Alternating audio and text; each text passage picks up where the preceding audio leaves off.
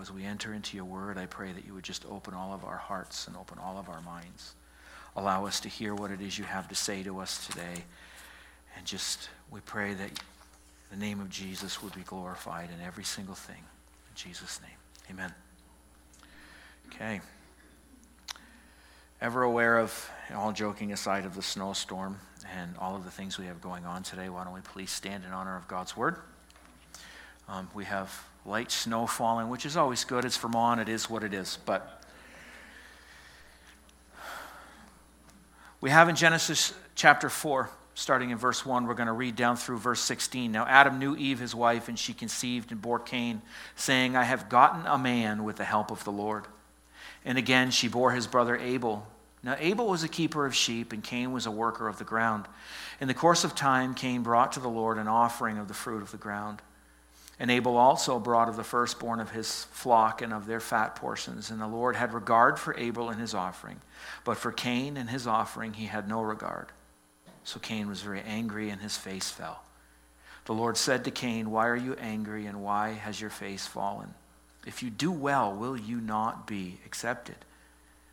And if you do not do well, sin is crouching at the door. Its desire is for you, but you must rule over it. Cain spoke to Abel, his brother, and when they were in the field, Cain rose up against his brother Abel and killed him. Then the Lord said to Cain, Where is Abel, your brother? He said, I do not know. Am I my brother's keeper? And the Lord said, What have you done? The voice of your brother's blood is crying to me from the ground, and now you are cursed from the ground, which has opened its mouth to receive your brother's blood from your hand. When you work the ground, it shall no longer yield to you its strength. You shall be a fugitive and a wanderer on the earth. Cain said to the Lord, My punishment is greater than I can bear. Behold, you have driven me today away from the ground, and from your face I shall be hidden. I shall be a fugitive and a wanderer on the earth, and whoever finds me will kill me. Then the Lord said to him, Not so. If anyone kills Cain, vengeance shall be taken upon him sevenfold. And the Lord put a mark on Cain, lest any who found him should attack him. Then Cain went away from the presence of the Lord and settled in the land of Nod, east of Eden. This is God's word. You may be seated. This will be the last message um, for the next few weeks that we're going to be taking a look at in God's story in relation to the fall. We actually have one more message coming out of this. But um, over the course of this week, in working on um, different things, I've been led to take a three week break and just really take a look at vision and mission here at AGCC and what it is we're all about and who we are in relation to um, who we're trying to reach and why we exist. So, over the next few weeks, you're going to be hearing a lot about building into the next generation for the future. It's really the goal, it's the, it's the purpose and the mission of the church. But unfortunately, for this week, we are going to take a look at once again what is a very, very dark, um, very unsettling, and very um, uncomfortable portion of Scripture that we look at this morning, and I've titled the message really uh, The Cost of Comparison. The cost of comparison. And we'll understand what that looks like as we go forward. Because what I want us primarily to focus on this morning is that understanding who God has made and who we are in Christ is vital for us to have a proper attitude, a proper perspective, and a proper heart toward God and towards our fellow image bearers in this world. All of that we're going to discover today. But before we get into the primary text that I just read for us, I, I want us to lay some groundwork before we really dig in that I believe is very important for us to really understand and get a hold of as we make an attempt to understand just what happens here between Cain and God the Father. Now, Paul, in writing to the church in Corinth, the second letter that he wrote to them, he says this we, however, will not boast beyond proper limits, but will confine our boasting to the sphere of service God Himself has assigned to us. A sphere that also includes you. We are not going too far in our boasting, as would be the case if we had not come to you. For we did not get as far as you with the gospel of Christ, neither do we go beyond our limits by boasting of work done by others. Our hope is that as your faith continues to grow, our sphere of activity among you will greatly expand so that we can preach the gospel in the regions beyond you. For we do not want to boast about work already done in someone else's territory. But let the one who boasts boast in the Lord. For it is not the one who commends himself who is approved, but the one whom the Lord commends. Now, the context of this passage that we have this morning that Paul um, was writing to the church, he's having to defend himself against the comparison of his ministry against all of these super apostles who were going from church to church and preaching big words and all kinds of stuff and taking money from these churches. And at the same time, they were accusing Paul of being a weak speaker, a poor preacher, a bit of a dote and a fool for not taking the money that was his by right for bringing the gospel to these churches. They would treat him when he would show up as if he had no clue at all as to what it was he was doing and what it was he was saying. In fact, they insulted his preaching as well overall, right from the get go, saying that in his letters that he wrote, he was a real big talker, but in person, he wasn't all that much of a threat and he wasn't all that impressive at all. Follow us, they would say to the churches. Don't listen to this clown when he shows up. He's not the philosopher, nor is he the preacher that you need here. That's why you pay us, and we boast about all the things that we've done when we show up, and we boast about all of these things.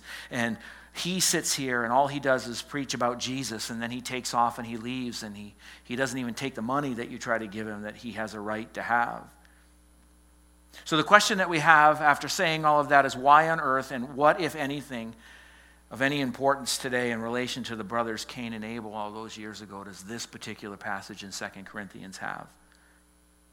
Well, the real reason is, is because understanding our standing before God and the cost of comparing ourselves against anything or anyone in our lives other than Jesus the Messiah breeds contention, it breeds jealousy, it breeds bitterness, and it breeds anger between people. And we see all of that manifesting itself clearly, if not spoken directly, in the story of Cain and Abel. In turn, it breeds boastfulness about what we've done so that we find ourselves to be much better than brother so and so and sister so and so. It allows our hearts to speak against other people or down to those who we think that we are better than. Or even worse than that, wish that we were like, but we simply don't have the abilities or the courage or the gifting to step into those things because we simply aren't called to the things that we might see in other people that we wish we could do or that we wish we could have. So we end up in life with these things. I wish I was like, you fill in the blank. I wish that I had what so and so has. You fill in the blank of what that looks like. Or how can they do this or how can they do that and what gives them the right and why can't I have? You fill in the blank on what that looks like. See, that in turn brings half hearted or wrongly motivated things in each of our lives if we aren't careful. It's what happened to Cain. Costly comparisons and wrongly focused desires puts us in this type of position. What's real prevalent today is my kid needs to be in every single sport that I think my kid needs to be in because they are the best after all. It is my child. So we need to start them real young because Johnny next door and his parents take off every Tuesday morning at 4 a.m. to get to that practice that they've paid all that money for. Our boy can't miss out on that because that's what's going on over there. Or little Janie needs the best dress that we can find for her so that she can get invited to all those parties that those kids go to because that's where she needs to be. After all, we don't want her missing out on what it means to be one of the popular kids. I know we chuckle, but at some point or another in our lives, we've probably thought at that level. All of these things, which are at their core, are desiring or coveting things, and it creates an unsettled and discontented heart in the child of God. It creates an unsettled and discontented heart in the child of God, and then it manifests itself in some extremely bad ways. You see, learning to be content in all of the things that God gives us to be content in keeps us from constant comparisons with somebody else. If we are content with that which we have been given. And as strange as that may sound, it also keeps us from giving to God in a grudging way. It keeps us from giving to God in an inappropriate way. Now, we know what Cain does to his brother, and not to sound real cold hearted here and kind of flippant about the whole deal, but that is not primarily what the writer, what Moses is trying to tell us here in Genesis chapter 4. Everybody knows that Cain killed his brother Abel, but that's not the primary point that we have to take away. You see, the problem that we run into here in Genesis chapter 4 was the offering that was brought and the manner in which it was brought. That's the real issue here. It isn't just that he brought a bad offering, but it is also the how. It's also the why. And we find in verse 3 that Cain brought to the Lord an offering of the fruit of the ground. Now, the NIV, which is a, thought for thought translation, captures it a little bit better than the ESV does when it says this some of the fruits of the soil. In other words, it's indicating that the offering was not the best of the best that Cain was able to put together, either in fruit or in his heart when he brought this offering before the Lord. That leads to the question that's asked of him in verse 6 in this particular story. The Lord says to Cain, Why are you angry? And why has your face fallen? And this is critical because we discover here that what Cain is doing, now that his half hearted offering that he's brought before the Lord isn't accepted, he's pitching a temper tantrum and he's pouting. Now, that's not what it says because that wouldn't be dignified to put in the scriptures. But what he's doing is he's pitching a temper tantrum and he's pouting. Why are you angry? Why is your face fallen? Now, I'm sure you've probably heard this question asked of you, or perhaps you've even asked it of your kids or your spouse or whoever it is in your life, or you've had it asked of yourself. When you don't get what you want and you pitch a fit, and all of a sudden you hear this statement Don't you look at me like that. Don't do it. I don't like that tone of face that you have right now. Don't look at me like that. We all have that look, every one of us. It's the one of anger, it's the one of disgust because it didn't work the way we wanted things to work. So we find ourselves in that position of pouting and of being very angry. You see, Cain wanted the blessing of Abel at half the cost. And when he didn't get what he wanted, he has a fit. Very unsettling. Half hearted giving is not God obedient, joyful giving. Regardless of what we're talking about here, half hearted giving is not God obedient, joyful giving. You see, when our hearts are wrong and we truly believe our stuff is all our stuff, we don't give joyfully to the Lord. We give in a way that's begrudgingly to the Lord. We give only what we have to, the bare minimum, even if we hit that bare minimum, with the mindset of getting something in return. Maximum return for minimum input. Guess what happens? That makes us bitter. It makes us angry because God calls us to bring to Him whatever He calls us to bring to Him, as He did Cain and Abel. That's what He wanted. He says, bring the first fruits. Now, whatever that first fruit is, whatever that first fruit is, bring it. That's to be used for ministry. It's to be used as an honoring to the Lord, as an offering to the Lord to indicate what our hearts look like and all that entails. That giving reveals what our hearts really are like, not before our friends and family. You see, this is where the comparison and the whole boasting thing comes about. Whether it's playing guitar on Sunday morning as best as we possibly can, or it's shoveling the walkway as best as we possibly can, it reveals to us our hearts before God more so than it does before family and before friends. You see, Paul speaks on this a bit earlier in the same letter in chapter 9, starting in verse 6, when he says, The point is this whoever sows sparingly will also reap sparingly, and whoever sows bountifully will also reap bountifully. Each one must give as he has decided in his heart, not reluctantly or under compulsion, for God loves a cheerful giver. So, in other words, don't do this. Okay, what's this guy doing? What's that lady doing? How much work is she doing? Okay, I'm going to give the. That's not what he's saying. Why? Because God is able to make all grace abound to you. To you, so that having all sufficiency in all things at all times, you may abound in every good work. So, whatever it is you give to the Lord, whatever it is, and don't think it's just money. See, that's the easy out. I wrote a check. Okay. But that's not what it's all about. You see, fall mentality is a very selfish mentality. That's what we're dealing with in Genesis 3 through 11. It makes human beings bitter, makes me bitter. You see, Abel gave to God because he knew everything came from God. He knew who the giver of life was, he knew who the sustainer was. So he didn't hold back. And also, Abel also brought of the firstborn of his flock and of their fat portions. You see, that's the tithe principle here, long before the law is ever even given. Is that we have to give to God. We should be joyfully giving to God because He's our Creator and He has given us life and breath and everything and all of our sustenance. That's what Paul tells us in Acts 17. He sustains us, He provides for us. That's what He does. Our faith journey is one where we trust God and we give whether it be in something we do, whether it be in what we're gifted in, whether it be a financial thing, whatever it is, we give all that we have to the glory of the Lord. And then we watch how he continues to provide for us, continues to grow us in our faith journey, continues to grow us to maturity within ministry, and all of those things. He's blessed us in this past year at AGCC as well in ways that I can't even begin to understand, and we'll talk about that at our meeting so to hold back speaks to who the Lord is in our hearts. And it also speaks to who the Lord of our hearts is. Say that again. Holding back whatever it is God tells us to give speaks to who the Lord is in our hearts and who the Lord of our hearts really is. And that's a little bit of a conundrum for some of us because I remember early in my Christian walk, I was pretty ticked off at the Lord for not getting something that I felt that I ought to get.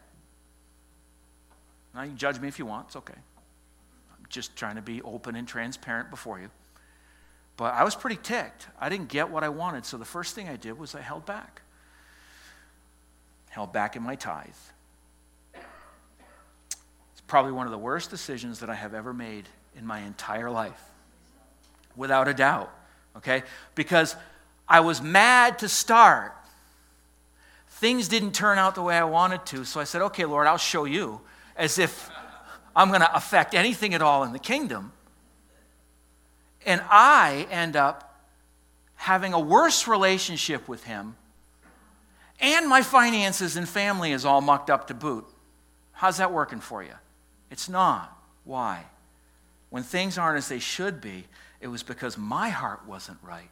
I was giving with an expectation of something. I was demanding of God something I didn't deserve or something I wasn't ready for. You see, and so that's precisely what Cain's issue is here. He believes he is the Lord of all his stuff. That's the issue. And God should be happy with whatever it is Cain brings. And that's a problem. He wants maximum blessing for disobedient giving. Now, I want you to notice something here. You see, God, as always, and we've learned this, that God is the perfect Father. He is always the perfect father. He challenges Cain right where he needs to be challenged. Now, take that away today. He will always challenge you right where you need to be challenged. So, when you're kicking the dog, or you're yelling at your spouse, or you're throwing the shovel, remember, He's going to challenge you right where you need to be challenged because He is a loving Father. That's exactly how we do things with our children. And what He says to Cain is look at yourself not at your brother. Stop this whole comparison game. Don't do it. If you do well, will you not be accepted, the scriptures tell us. And if you do not do well, sin is crouching at your door. Its desire is for you, but you must rule over it. He didn't look at him and pet him on the head and ask him if he wanted a cookie and give him a trophy. He said, Look at, you've got a problem here. And this is where I'm going to challenge you because you are my son and I love you and you need to grow. The first part here is what really strikes me. If you do well, will you not be accepted? See, in other words, don't you realize, Cain, don't you realize that your best is all I want? Your best. That's what I want from you. I don't really care what your brother has brought as an offering when it comes to you. It doesn't need to be better than your brother, it doesn't need to be compared to your brother, but you, you alone, uniquely created Cain, I want from you. Give with all your heart and then trust me that I will take care of you on your own merit. Stop looking at what your brother did. You're a gardener. That's what I've created you to be. Be the best gardener you can be. And apparently he was because the Lord wasn't happy with the offering that he brought. You held back the best. You simply brought an offering thinking that was going to be good enough, not the first fruits of your garden that I caused to grow. Just a simple offering. And what that shows to me, Cain, is your father is your heart. Shows to me your heart. Now you're all angry. Now you're all jealous because your brother is accepted by me and you aren't. This whole comparison thing brings bitterness, and God challenges Cain to see it and get it under control. It's an ugly, ugly part of Scripture. Sitting right there at the door of your heart, the Lord says to Cain, waiting to pounce. It desires you. Master it. Wasn't like this snuck up on him. It desires you. Master it. And here's an insight for each and every one of us to take away today. We have the ability in Christ to master these issues. That's a done deal. We have the ability to master this. The question that we have to ask, that I have to ask myself, that my wife asks me, is do we? Do we master these things? Or do we let chaos and do we let the bitterness in our hearts rule the day when we are challenged? See, in Christ, we always have the choice to put these things to death. It's the beauty of the cross and the resurrection. In Christ, we have the choice. The whole fall mentality is absolutely ugly if we look at it through our own eyes and say, Where am I in this? I don't like. It unsettled me this week. It is what it is.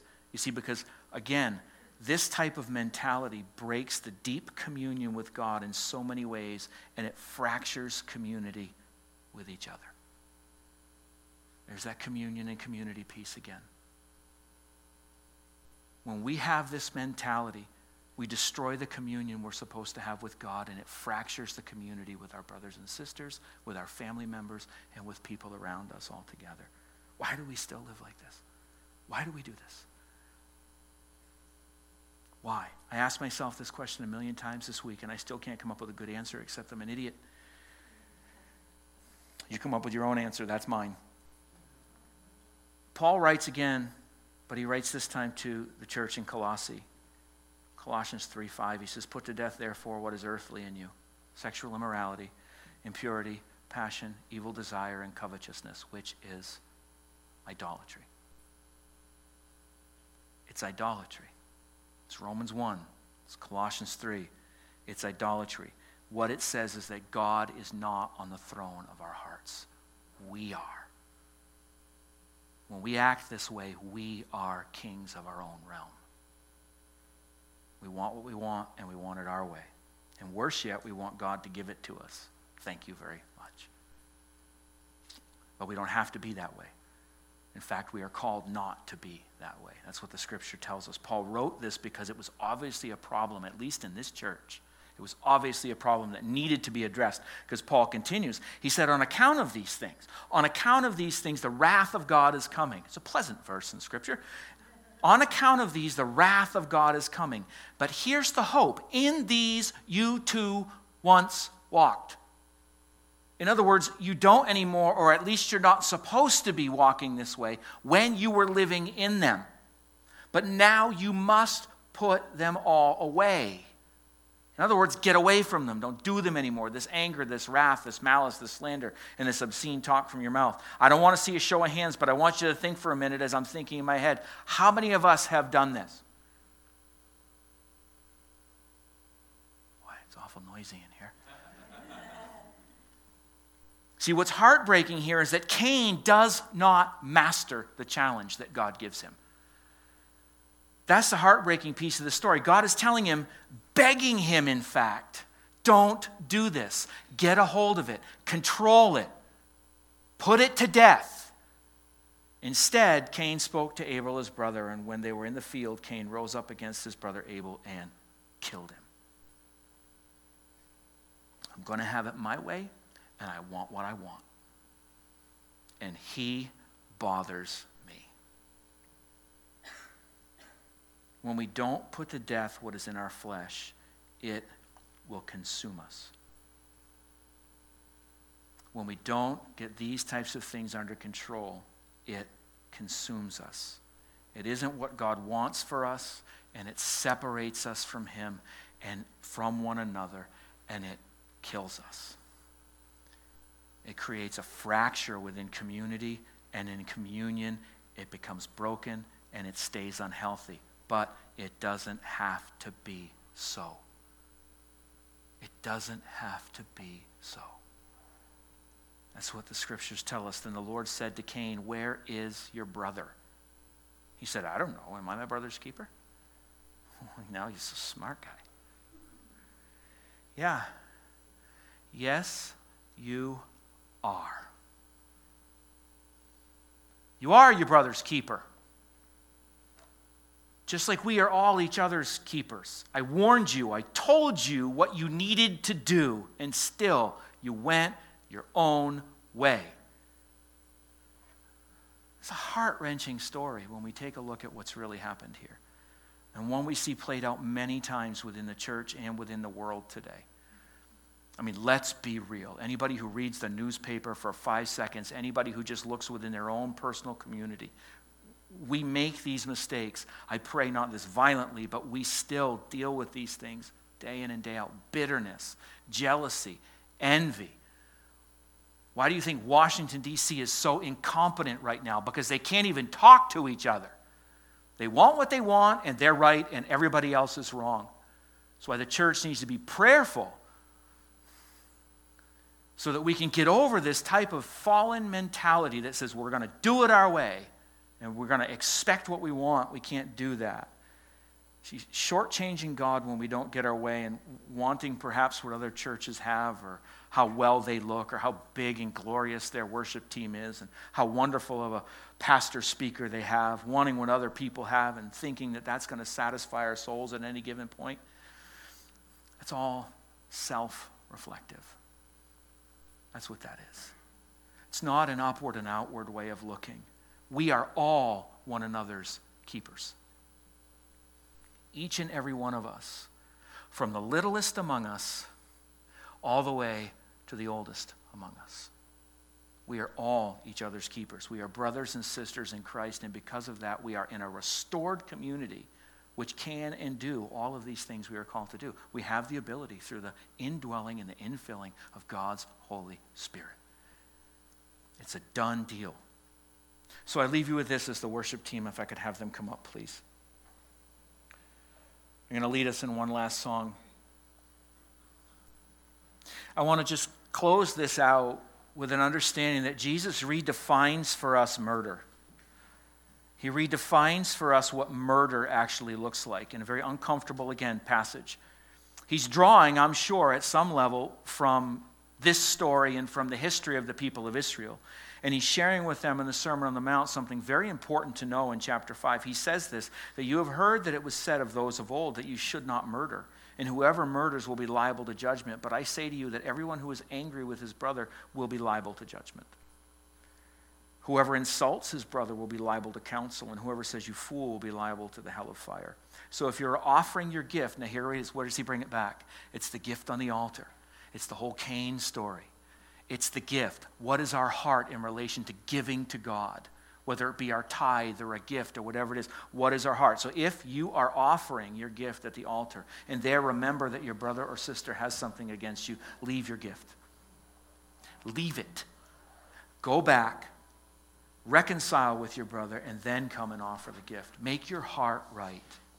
Make your heart right. My heart needs to be right. Your heart needs to be right. You see, in Christ we have the ability and we are called to live this new creation life. In restored community with Him, and in a healthy and loving community with one another. That's what we're called to do. That's what we're called to do. Doing otherwise affects our own personal walk and our heart towards God. How many of you, if you are absolutely miserable with a person in your life, have a phenomenal relationship with Jesus? Let me see a show of hands. Okay, that's good. Cain didn't reconcile, he took vengeance. It cost him absolutely everything. The last thing I want for any of us sitting here today is that we fall the way of Cain. I don't think any of us are in danger of making the front page of the Burlington Free Press for killing somebody. I don't. But I do think that if we are not careful, if we don't put to death that which belongs to the flesh, we can fall into that trap that Cain fell into, where we're constantly comparing, where we're constantly wanting something that somebody else has, or where we think we're better than somebody else, or we think we deserve something that somebody else got, and then we fracture our community. It's not what we're called to. We're called to love one another with the passion and the grace of the Lord Jesus.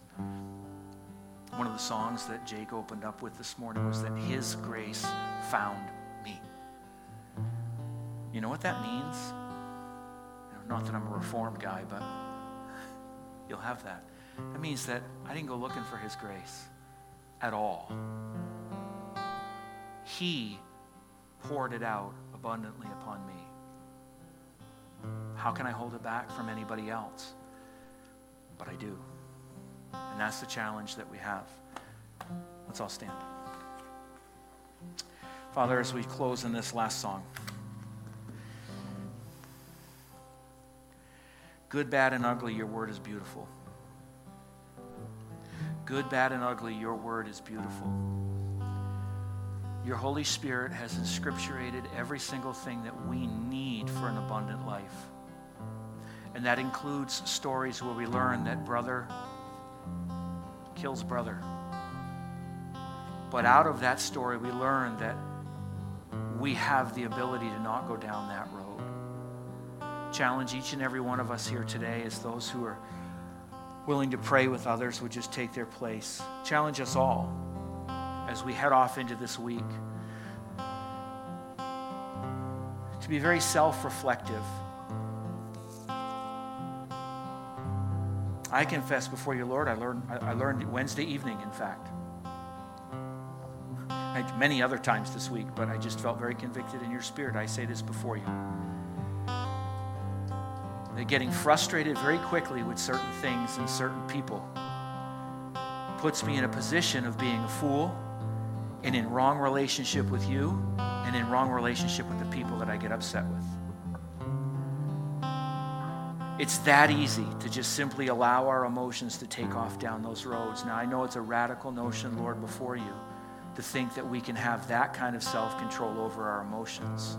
But that's what you call us to. And I pray for every person here as we close in this last song that we would be not dismayed by words like this, but we would be encouraged because you are a perfect Father who gives us everything we need for salvation, for strength, and for hope, and for the ability to do the things you call us to do. Encourage us each day with these words that you will make us more and more like Jesus. You will conform us to the likeness of your Son. Our duty simply is obedience to you. Give us the strength to be obedient in Jesus' name.